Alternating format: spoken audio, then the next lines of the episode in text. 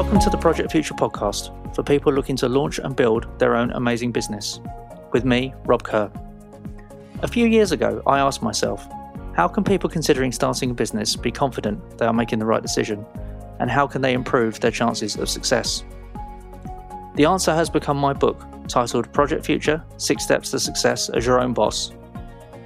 A Facebook group called the Project Future Club, where we support each other to launch and build our own amazing businesses and this podcast, where every Tuesday a business owner shares their story, including great tips about what to do and what not to do when launching or growing a business, to empower you to make better decisions on your own journey.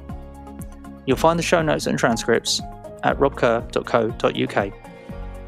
So, in these uncertain times, if starting a business could be the right option for you and your family, read the book, join the Facebook group, and enjoy the show.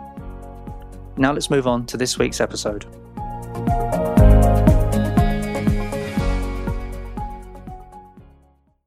Hello, and welcome to episode 37 of the Project Future podcast.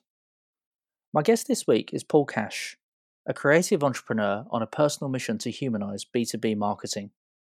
In the past 20 years, he successfully founded a business recognized as the fastest growing marketing agency in the UK, published a book, won over 30 industry awards, and been recognized as one of the top 20 most influential B2B marketers.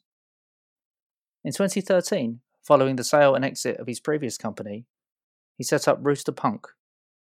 In just five years, he turned the agency into a multi award winning business and the go to name in B2B storytelling. His client experience covers brands like Funding Circle, Crowdcube, Microsoft, HP, Samsung, and many others. Paul regularly speaks at industry events, delivers keynote sessions, as well as runs storytelling workshops and acts as a guest speaker at global marketing events and offsites. At the weekends, he spends his time on the football and rugby fields of Surrey, coaching his two boys.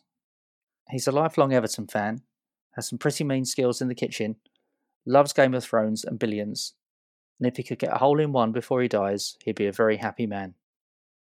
In this episode, Paul explains how he first went public with his marketing ideas, what happened when his first business went from 2 to 100 people in only four years, what he did to find the next step after his first business was acquired, why being innovative can feel like pushing water uphill, how every small business is on a tightrope, the three languages that every B2B marketer and small business owner needs to understand, what you can achieve by identifying unconscious needs, why you should adopt a challenger mindset, the trend towards conscious capitalism, the five principles you can use to humanize B2B marketing, and finally, why naivety can be your biggest weapon. Let's have a listen. Hi, Paul. Welcome to the show. Hey, Rob. How's it going? Very well, thank you. And I'm delighted to have you on the show today. Firstly, congratulations on publishing your book, Humanizing B2B. it's a great experience, isn't it? It's a great journey, yeah. And obviously, I'm still maybe right at the beginning, so it's uh, been eventful so far for sure. Lots more to come.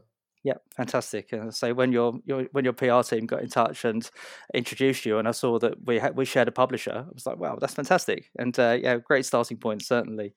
So I'd love you to start by telling us a little bit about your background and how you got your passion for marketing in general, and specifically B two B marketing. Yeah, so um, I guess I'm one of those lucky people that the only thing that I've ever wanted to do was work in the creative industries. And so, as a young teenager, I used to write adverts in my bedroom along with poetry and other forms of creative communications. And that led me to sending off to London agencies. I used to live in the north of England. I used to send to London agencies, pick up a copy of what was then the Yellow Pages, and try and find the creative director of Leo Burnett and send him some of my creations. And when I look back now, they must have pissed themselves laughing because somewhere in a drawer is probably some of those ideas that made London creative directors laugh that I uh, put together. But uh, that then took me to a work experience for two weeks in a in an agency that was called Royds of Manchester, which is now uh, McCann Manchester. I wanted to be a copywriter, I think, to start with, but wasn't really quite sure what to do. But ended up going to university, did a business studies degree, and then as part of that, I had a placement year at a company called Hewlett Packard. And they're a great American tech company. I didn't really understand what technology was. It was quite an emerging sector. I had the most amazing year there. Obviously, that was B2B. So my first job, as it were, was working in a kind of a product marketing environment. And then when I left uni, I got a job in a small provincial agency. Tech was the growing sector. They said to me, Can I be kind of a, a combined account exec, new biz exec? And off I went knocking on doors, trying to get opportunities to pitch for projects. And I was pretty successful. And then that inspired me a couple of years later to go and set up my own agency called Tidal Wave, which was one of the very first tech marketing agencies in the UK. So I followed an innate passion effectively. And I've always loved B2B. Like most people, I fell into it by accident rather than by design. Um, and it's been an amazing place of change. And I'm really excited to see where it's come from and where it's going to go. Yeah, I love it, and I love how you reference back to your teenage years. Then, and that that resonates a lot with me in in terms of as a natural project manager that I am, and some of the projects that I I used to manage in my teenage years that I didn't necessarily share. You know, things like mixtapes. If I made a mixtape, I'd absolutely yeah. go through the requirements, and and now you know, kind of twenty years on, twenty five years on, almost, it, it feels like that was the start of what I do as a career. So it's it's amazing how you can reflect back on those early experiences. And you've got me all nostalgic, Rob mixtapes. I remember those days. Oh, yeah, abs- okay. absolutely. Yeah, you want to you want to see my my requirements documents? They were pristine and and very well thought through. but no, great stuff. So after tidal wave what happened because I, I, know that you you sold that company so how did those those kind of early years of your career progress yeah so in the beginning tidal wave was a i would say an extraordinary company it went on a tremendous growth path we were you know, two people in a bedroom. We were over 100 people four years later, and we rode the wave of technology within the UK market. And I guess we were quite young and naive at the time. We thought this is what success is always going to look like and be like. And we probably got caught out when the uh, bubble burst in the dot com sector in 2002. And the whole tech sector crashed. It was a micro recession and we probably made every bad decision any business owner could make. You know, we hired expensive new business people, we diversified from our core business, we set up offices overseas, we did all these things, and uh, it was a it was a difficult time. And I guess the first five years I didn't really know what I was doing, and we were incredibly successful. And then the next five was literally learning how to run a business, and that probably marked a ten year period of my life at Tidal Wave. And then the business kind of matured naturally as the tech sector matured and I just felt it was the right time to get out. There was an opportunity for an acquisition on the table. And so we took it, did the usual two, two year earnout. And then it was a question of, right, what do I want to do with my life? And this was back in 2013. And yeah, a lot of heart searching, a lot of soul searching. And what I was really excited about was I have a huge passion for B2B marketing generally. I want to make it the best it can be. I'm really excited to try to attract the best young talent into B2B and for them not to kind of get their their heads turned by the brighter lights of uh, maybe our B2C cousins. And so I wanted to try and build an agency that reflected a future direction. And Rooster Punk was that agency. And so we wanted to try and bring emotion and storytelling and look at brand and purpose and all these kind of what I call master levers that weren't necessarily vogue or interesting to many clients back in the day, but have definitely over the past seven years become more and more important. You know, we've always been trying to fight against the the idea that B two B is just a lead generation engine, and we all kind of know it's far more than that. And so that's the journey I've been on with Rooster Punk. Yeah, I love it, and it, it, takes time, doesn't it? I say I, I can I, I, can feel what you're saying when you you know you, you did that soul searching and worked out okay what is the next direction because it absolutely takes time to clarify that and and it doesn't always come naturally, does it, to work it out? But when it does come and you know that you've settled on the right answer, it's a great feeling.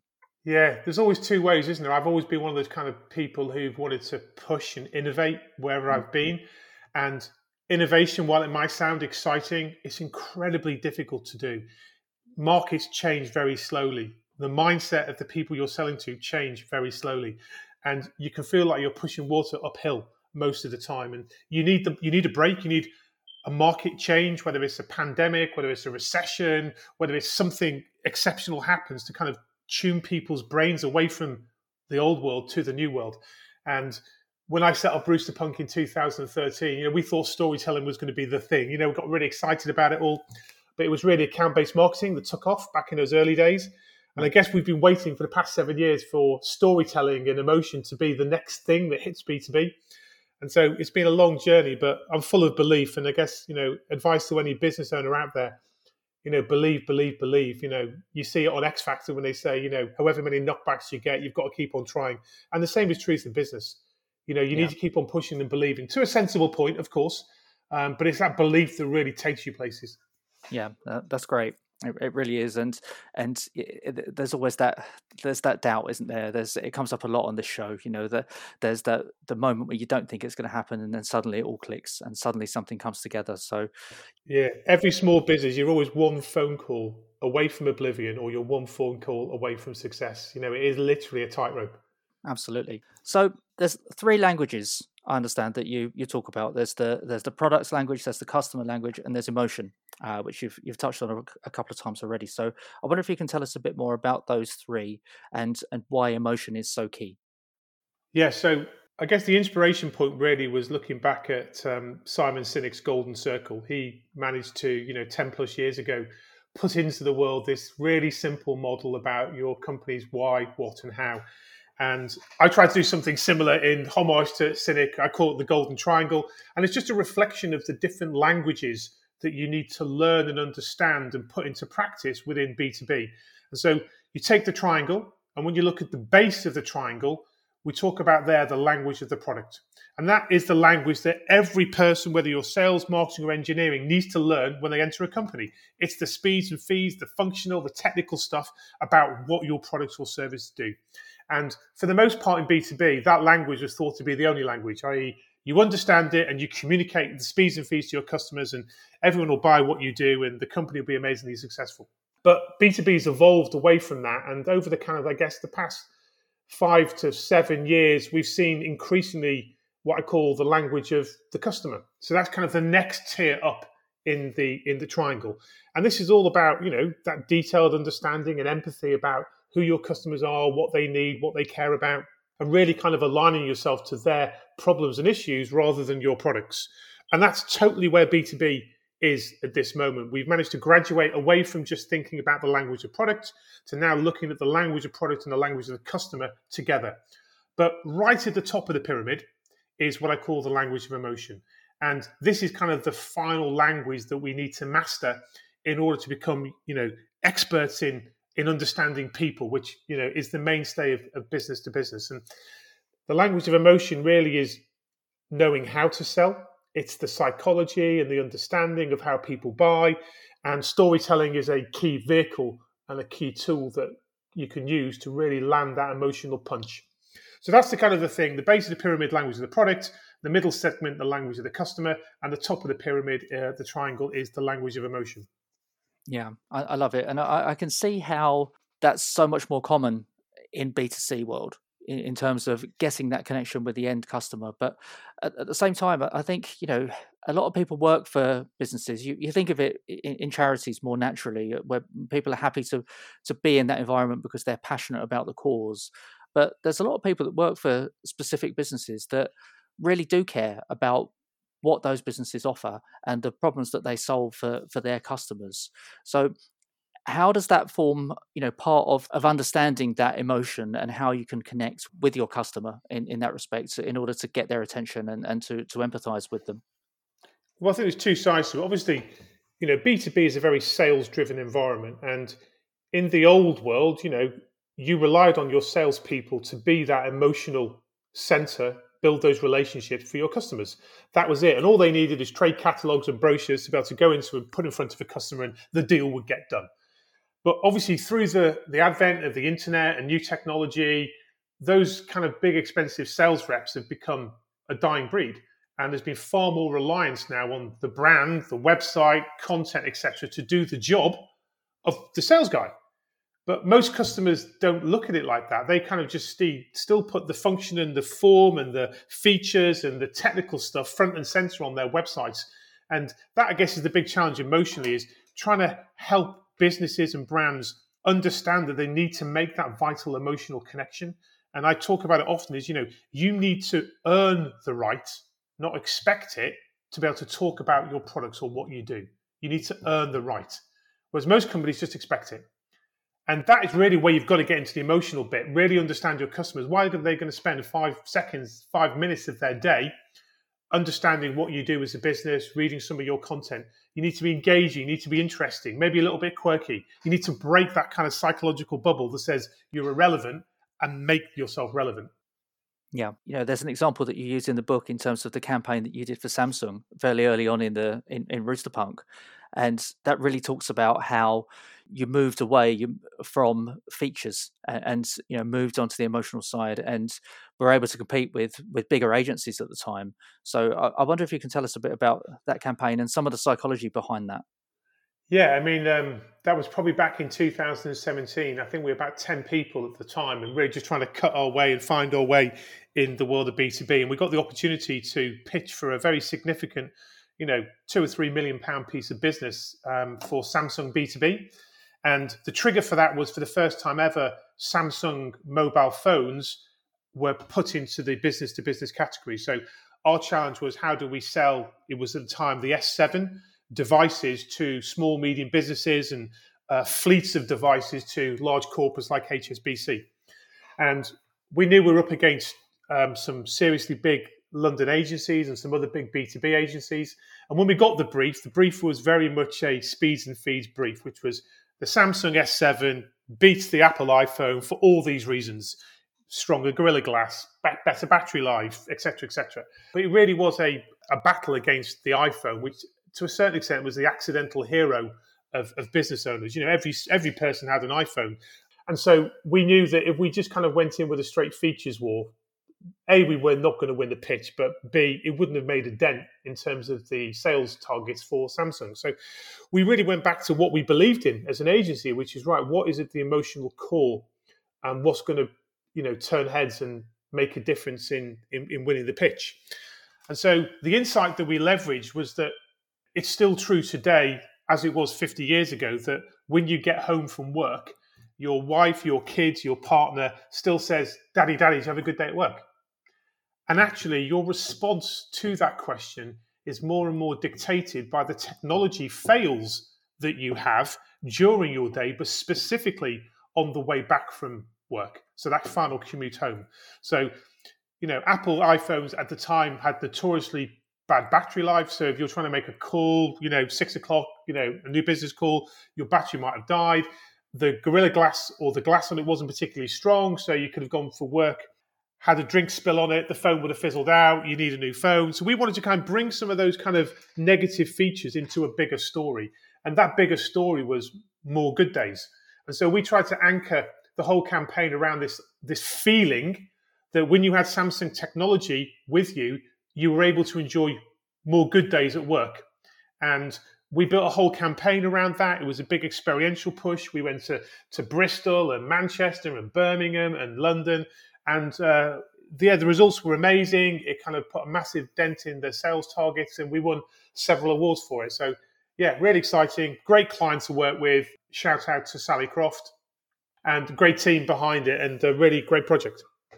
Yeah, that's brilliant, and I, I love how you you took that brief and, and took a step back and, and reevaluated what the actual answer was, and and kind of came to that conclusion because it, it makes so much sense. Bring things onto a, a personal level and then add that emotional level level into it, because I, I dare say the reason that Apple became so prevalent in the first place wasn't because of features in the first place. You know, I, I remember sort of going back kind of eight ten years when everybody had a BlackBerry and suddenly execs started coming in with with iPhones instead of a BlackBerry, and it's like, hold on, you know, you could you can do far more on a BlackBerry than you could on an iPhone at the time, but that didn't stop them wanting to migrate away from blackberries. So yeah uh, it's it's fascinating and and to kind of move the dial on as you have in that way. So you talk about two models uh, for, for b2b buyers effectively. So there's the fear and the the brave model.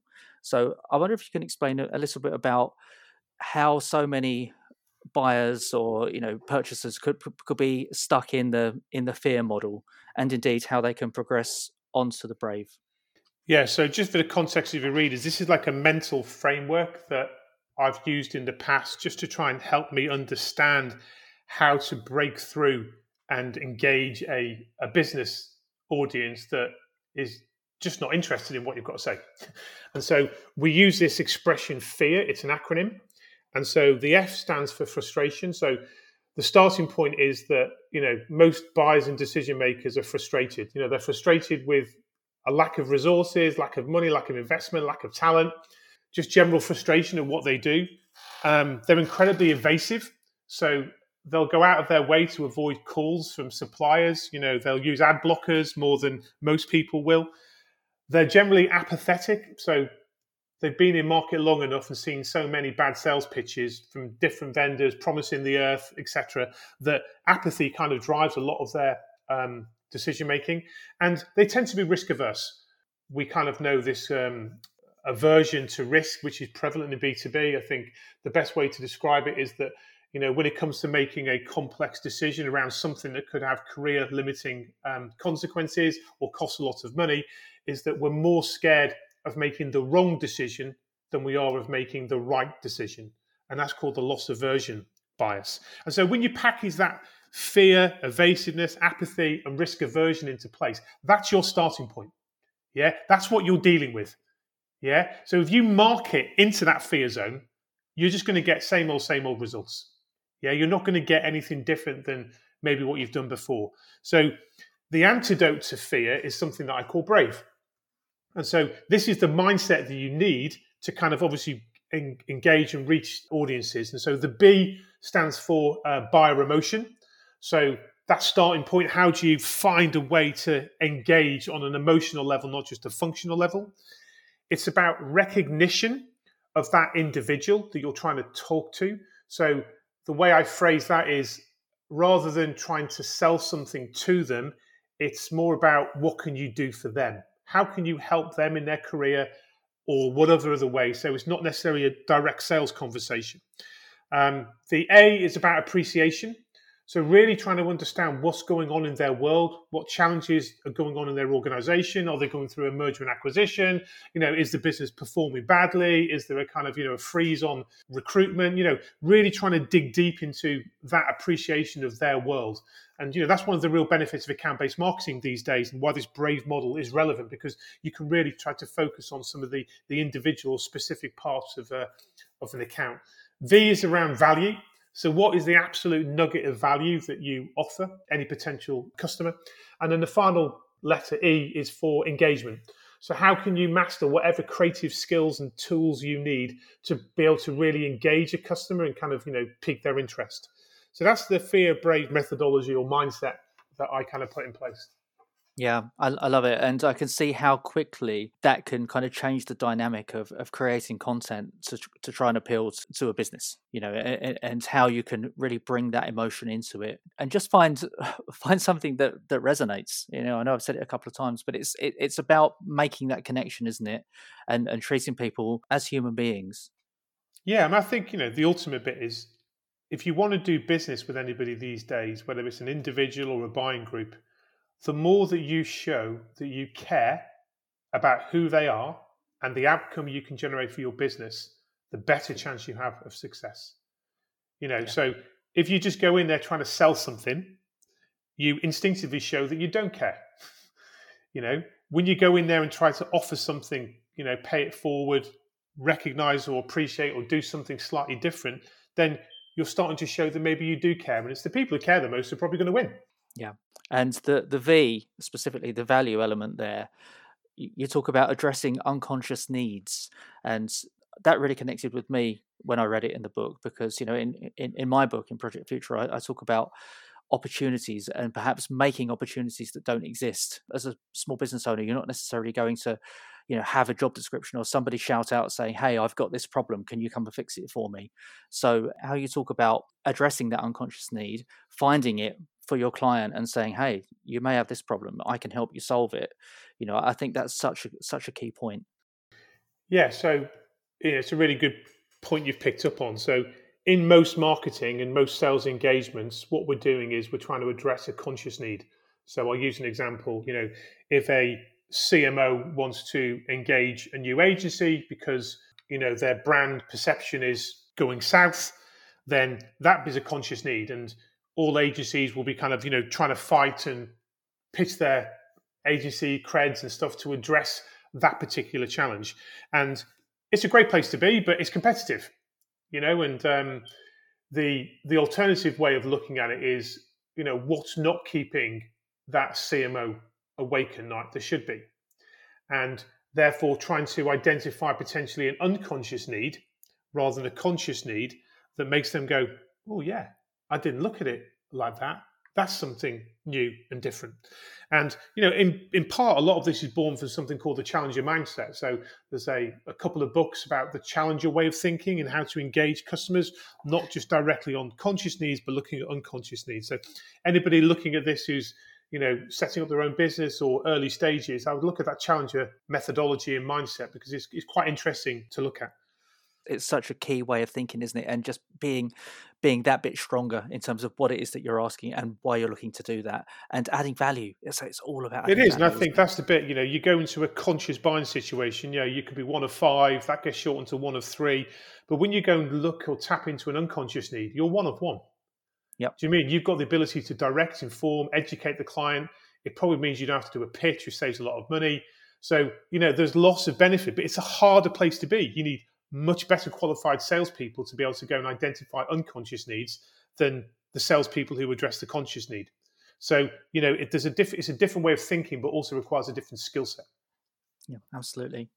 So, uh, for people out there that are small business owners, new business owners, and they're they're not too sure who their market's going to be at this stage, whether they're looking at, at targeting B two B or or indeed B two C, what would you say they should consider before deciding where to find their core customers? Well, that's a big question there, uh, Rob. So I, th- I, think most people setting up a business these days will have a good idea about who their audience is and the challenges that you know those audiences have. So I'm pretty sure they'll understand whether it's a B2B or a B2C audience. Yep. I guess the challenge they'll always have is that, like any business owner and any business, the more time you spend trying to solve a problem for a client, the more you get locked into the speeds and feeds of that business. You try to direct everything towards a functional level. And it gets really hard to kind of take a step back and try to just emotionally create some space between you and the customer and then try to build some emotional connections that that help set you apart. So it's you know it's the reason why agencies exist because most companies need outside help to be able to get a different perspective on their marketing challenges and their customers, etc. So all I would say is that the beginning point is always trying to identify an individual, a customer, a set of customers that have a you know a, a, particular pain point or challenge, and then you're obviously trying to address that. And it's often the first couple of clients you get on board that actually dictate the type of company that you're going to become. So you know I've always had the idea that you know you need to be customer intimate, but not be customer led. So it's important that you have a vision for where you want your business to go. Um, and you don't necessarily let your customers dictate that, but you need to be intimate around their needs and and how you can help them achieve success. Yeah, that's great. That's a big question and a big answer. So yeah, very, very well navigated. So breaking it down a little bit, you know, is there a big difference, do you think, between marketing to private sector, public sector, and the third sector? You know, is there a distinction in, in terms of how those messages should should play out? You know, again, that's a really good good question, and um, you know, we talk about B two B as being this obviously broader category, but B two G, you know, business to government. Um, obviously, procurement have a large say these days, especially in large complex organisations, and I guess the role of procurement is to take the emotion out of any sales engagement so they can look impartially on vendors and try to get best price etc but there's always ways around those systems you know. Ultimately nobody wants to work with a company they don't like you know even if they offer the best price or what are the value points. So i would say you know the differences between those are nuanced but ultimately i believe that the direction of travel for b2b as a category whether it's private public sector whatever is trying to build those emotional connections you know, we're seeing a new type of B2B decision maker and buyer out there. You know, the so called millennials are, are, now 36, 37. They're in buying power positions, you know, and they do think differently than their than their parents did and their and their predecessors. And I definitely feel we're entering a new era where we're far more conscious capitalists than profit capitalists. You know, we want to do good things. You know, there's a big drive towards sustainability and the environment and impact investing. And I just think that just general market trend is making people more emotional and you know businesses are responding by trying to make sure that you know they've got these emotional anchors in place whether it's around their csr or their esg policy or their um, employee um, advocacy programs or you know many other ways that kind of build that emotional connection. Yeah, indeed. And uh, as we come back to emotion, there's something that I, I loved in the book about how you you explained about how emotion fits into a cake. So I, I wonder if you can touch on that for us. Yeah, I mean it's just a really simple analogy, and I think you know B2B is as good as B2C at making good looking cakes. Do you know I mean? You know, you can you can look at it and goes, Oh my god, I want to dive into that. It looks so yummy. But then when you bite into the B2B cake, it tastes like shit because they forgot to put the sugar in. You know, when the sugar is the emotion, the cake can still look good, yeah, but it just doesn't have that thing that we as consumers want, which is the taste, you know, to create that feeling. And B2C has been really good historically at just maybe putting too much sugar in. You know, and B2B doesn't put enough sugar in. So it really is just a, a simple analogy to say, let's put some sugar in the cake. yeah, it makes sense, and and it's very clear as well. It was it was something as soon as I read it, you know, I, I, love it when you get things that when you get moments like that in, in in a book because you know that's what will stick with you. You know, when you're trying to create copy and it's hard and you've been sitting there for three hours and you've got 10 words. It's that kind of analogy, much like the Simon Sinek stuff in terms of start with why. It absolutely sticks with you. And, and I think that was a real moment of stood out for me in the book, certainly. Yeah, yeah. It's just the same as the old sausage and the sizzle. Do you know I mean? Sell the sizzle, yeah. not just the sausage. It's, you know, it's in that kind of same same thing. Yeah, absolutely. So the five principles of humanizing B2B, I say we're relatively short on time, but I wonder if you could just touch on those five principles and how a business owner can can use those going forwards. Yeah, sure. So I think the first one, um, not necessarily the most important, but is this reflection that B2B we believe is about people, not just about products. So, you know, this product centric mentality has been around for probably last 40, 50 years. It's now being replaced with this idea that actually everything starts with your audiences, your customers, your employees, buyers, whatever they be. So, that shift from just thinking about product to people is massive. The second thing is um, we've all seen through Simon Sinek the surge in companies wanting to have some kind of purpose in their business. And while that might have dominated the headlines for the past decade, it really is about purpose in action. It's not just a fluffy statement. You've really got to make a commitment to your purpose and you've got to demonstrate what's happening in your market and being able to live and breathe it. So, purpose in action is incredibly powerful. The third thing is about putting emotion at your marketing core. So, again, we talked about that the importance of emotion in B2B, lots of data and studies that talk about how it can, you know, double, triple, quadruple the effectiveness of your marketing campaigns, et etc., etc. So, emotion massively important. Something more nuanced and um, more interesting I talk about in the book is this notion of likability, something that most B2B companies don't think about, which is, in my view of the world, it's the most likable brands, not the best brands that win. And you can come across as the best looking brand and you can come across as the best technical brand in a, in a space. But unless you're the most likable, I don't think you're really going to be able to achieve super success. So we have this whole section which talks about the likability factor in B2B. And that's not just about likability in terms of people, but likability in terms of your brand, your content, your other forms of communication. And then the final one is about using storytelling as a vehicle to be able to really engage people and to be able to kind of, you know, draw people in and just get this oxytocin, which is this um, neurotransmitter that runs through our bodies when we hear a story or watch a story. Our guard is dropped down. We want to trust people more. And that trust factor obviously is hugely important in B2B, which is why storytelling really has an impact. I love it. And I, I can absolutely see, you know, how those steps will make all the difference to a business. And and as someone who's not a natural marketer and doesn't come from a marketing background, it's so clear as well. So it was it was fascinating reading your book and and understanding the mindset of a marketer and indeed how they can make that difference. So thank you for thank you for sharing that. And what's the future for you? What do you see next for yourself and for Rooster Punk? Whoa! So again, although it might sound a bit cheesy, we're on this mission to humanize B2B marketing. And that's why we've written the book during the pandemic, because the pandemic was actually an accelerant to change. And you know, we've seen a lot more people now stepping forward, having to reposition their brands for a post-pandemic world. Much more focused now on a lens on emotion and storytelling. So that's been great for us as a business because you know we've been banging the drum um, for for change now for you know seven eight years. So it's great to see that the pandemic has created a positive, and I think not just a positive in terms of the way the world is trying to reflect and be better, but a positive because I think you know generally customers at the other end are going to get a better response from their clients and agencies as part of it all. So we're excited that you know we're going through a period of growth, but like anything, we now got new competition coming in. You know, all the challenges of running a business and growing and people and cash flow and all that kind of stuff. So we're just excited to be part of a really vibrant, exciting industry that seems to be having a moment. And I've got huge respect for, you know, not just us, but all B2B agencies. We're stepping up to the plate and really trying to take B2B somewhere new.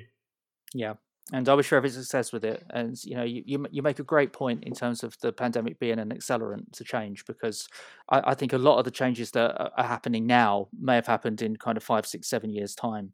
And yeah, ev- everything's just been moved forward. And for me, change is always an opportunity, and I, will always look for you know th- those opportunities to make a difference and to step in when perhaps there's a gap. So the opportunity really is now, isn't it, for for people to go in and do that? I think so. Yeah. Yeah. No, great stuff. Well, before we finish, there's four questions that I always ask every guest on the show. So I'd love to know what your best piece of advice is for somebody thinking about starting or in the early stages of starting their business today.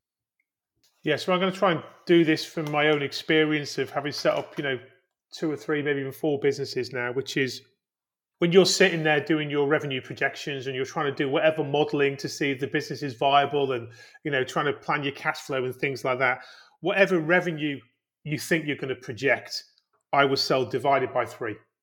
Okay. And if the business is still viable when you've divided it by three, then there's potentially a business there. And you need to be able to give yourself as a business owner at least 18 months runway to get your business off the ground. If you try to do it in three months or six months or you run out of money, unless you've been incredibly lucky and you will never get that business off the ground. And that can be you know, heartbreaking because, you know, oh, just if I had one more month, you know, next phone call was going to change things. So I think to give yourself the best chance, be totally realistic, smash your revenue targets by a third, see if the business is viable, make sure you've got survival built in in terms of enough money to be able to last 18 months and then you can review everything. And no doubt in that 18 months you probably will have pivoted three or four times to get the business off the ground. So that would be my my advice to any early stage business owner.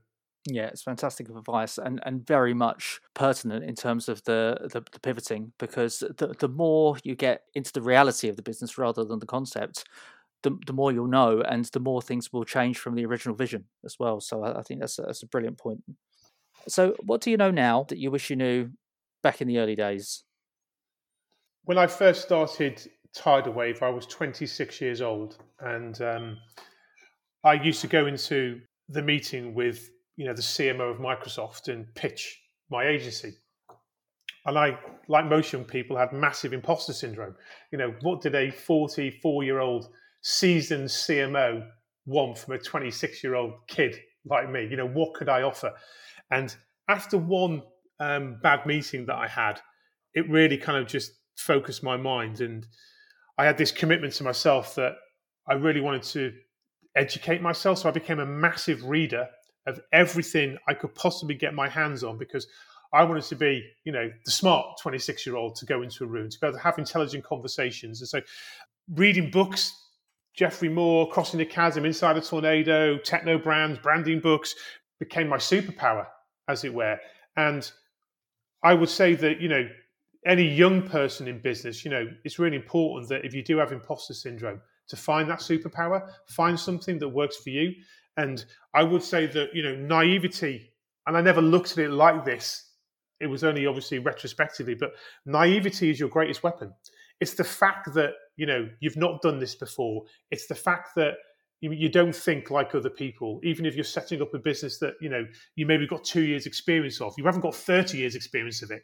And actually, that naivety is what creates real breakthroughs. You think differently. You do things differently. You do things instinctively, and that's how you know new companies arise with changing views and changing mentalities, changing processes, etc. So, one is that belief in yourself, find your superpower, and embrace your naivety. Don't be scared of it. Yeah, brilliant stuff. And you know, it's, it's all about digital first. I can see how that how disruption happens, you know, on a much bigger scale than a than a small business owner. But the analogy works the same way. That you know, you're not dealing with legacy stuff. You know, there's there's nothing there that could either help you make bad decisions or necessarily delay choosing the right investments going forwards. And I, I, think that works with so many businesses that are disrupting, and you know, it, and it works on a personal level as well. So yeah, it's a it's a really really good point. Okay, so is there a resource um, that you'd specifically recommend? So, be it a, a, website, a book, you named a few just then, um, a, a podcast, anything out there that that you think would really help people in the early stages of their journey? Yeah, I, I, thought long and hard about this actually. I don't think there's necessarily anything specific. I mean, I think Audible's a great tool. You get the double whammy. You can go for a walk and listen to an audiobook. So, you know, you're you're maximizing your time, which is obviously very important to any uh, self starter or business owner. But I would say, in terms of the best advice, is just talk to potential future customers. Yeah, whatever it takes to get in front of somebody, whether it's over a Zoom call, a coffee, whatever, talk to them. Try and find out what it's like to live in their world try to understand the pressures and stresses and emotions that exist. And the more you can do that, the more you're going to be able to adjust your own business to be able to service and, and, and meet those meet those challenges. So get into the real world as quickly as you can. You know, there's yeah, lots of great stuff in books and they're great for inspiration, but actually there's nothing better than just talking to a customer or potential customer. Yeah, indeed, making it real, isn't it? And sort of bringing it into, into reality and and getting people's opinion. And it's, it's a really, really, really good point. So, is there a guest you'd recommend for a future episode of the show? Yeah, so my nomination would be of a client of mine. He is uh, Luke Lang. He is the joint CEO and also the acting CMO an amazing business called Crowdcube. And I just saw literally on LinkedIn um, an hour or so ago that he's now hanging his boots up at Link at um, Crowdcube and, and moving on to a, to a new role. So he's an amazing, brilliant person who's achieved so much in his career and still has loads to do. So my recommendation is for Luke Lang of Crowdcube. Well, fantastic recommendation. And for, regular listeners of the show, going back to episode 22 with, with Al Gerrie, um, so Al put his business on Crowdcube very early on in the day at, at Zigzag Global and worked through Crowdcube at a couple of rounds of investment that followed before selling the business. So yeah, amazing stuff that Luke's done with that business. And uh, yeah, I, I, have not been on LinkedIn in the last hour, so I was not aware that he was moving on. yeah, so yeah, yeah. uh, f- fantastic stuff to uh, to learn more about that. So thank you. What a brilliant recommendation. You're welcome. Um, and just finally, if people want to know more about you, and Rooster Punk, where should they go and what should they do? Yes, this is the sales pitch bit. Yeah. Okay. So, yeah, so you can go to roosterpunk.com. Obviously, that's our agency website. Um, you can buy the book Humanizing B2B on Amazon. There is a website, humanizingb2b.com, which has got more information. Or you can just network or contact me on LinkedIn, Paul Cash. Pretty simple to find. Great stuff. Well, thank you so much, Paul. It's been fascinating talking to you today. You've shared so much value, and um, I'm amazed how much we've got in in 40 minutes. So thank you so much. Rob, awesome. Really appreciate you having me on the show. I hope you enjoyed today's episode. For my top three takeaways this week, I'll start with what Paul says about how he started by creating adverts and sending them to London agencies, because I think it's such a key point. Those seeds are in everyone, as they were in me as a project manager planning and creating mixtapes and tracking the Tour de France in a notepad. As you're thinking about the next step of your working life, what can you draw on from those early years that perhaps you've never quite followed through, but equally has never quite left you? Considering others, who in your life is at that stage now, be it your own kids, nieces and nephews, or friends' children, that you can encourage to help them see, create, and seize opportunities that could invigorate their career and indeed their life? Takeaway two is considering what Paul did after Tidal Wave was acquired. The soul searching he talks of, and taking the time to find his mission, is such a key lesson. I strongly believe that to be successful and happy in the new economy that exists today, each of us has to do something that firmly fits our sweet spot, or ikigai, of what we're good at, what we can be paid for, what the world needs, and what we love doing. It's not easy to find the right answer, but the investment is worth it and what Paul's been able to achieve is a great example of what's possible. Finally, I touched on takeaway three during the conversation, but Paul's point about the pandemic being an accelerant to change is so vital. Many of my guests on this show have had significant impact to their businesses as a result of the pandemic and have gone on to make positive decisions off the back of it. The key for me is always seeing change as an opportunity and to recognise that accelerants mean you need to act faster to seize the inevitable opportunities that will arise before anybody else does.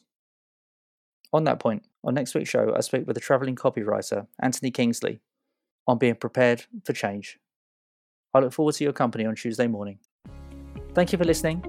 Until next time, keep launching and building those amazing businesses that give you satisfaction and balance.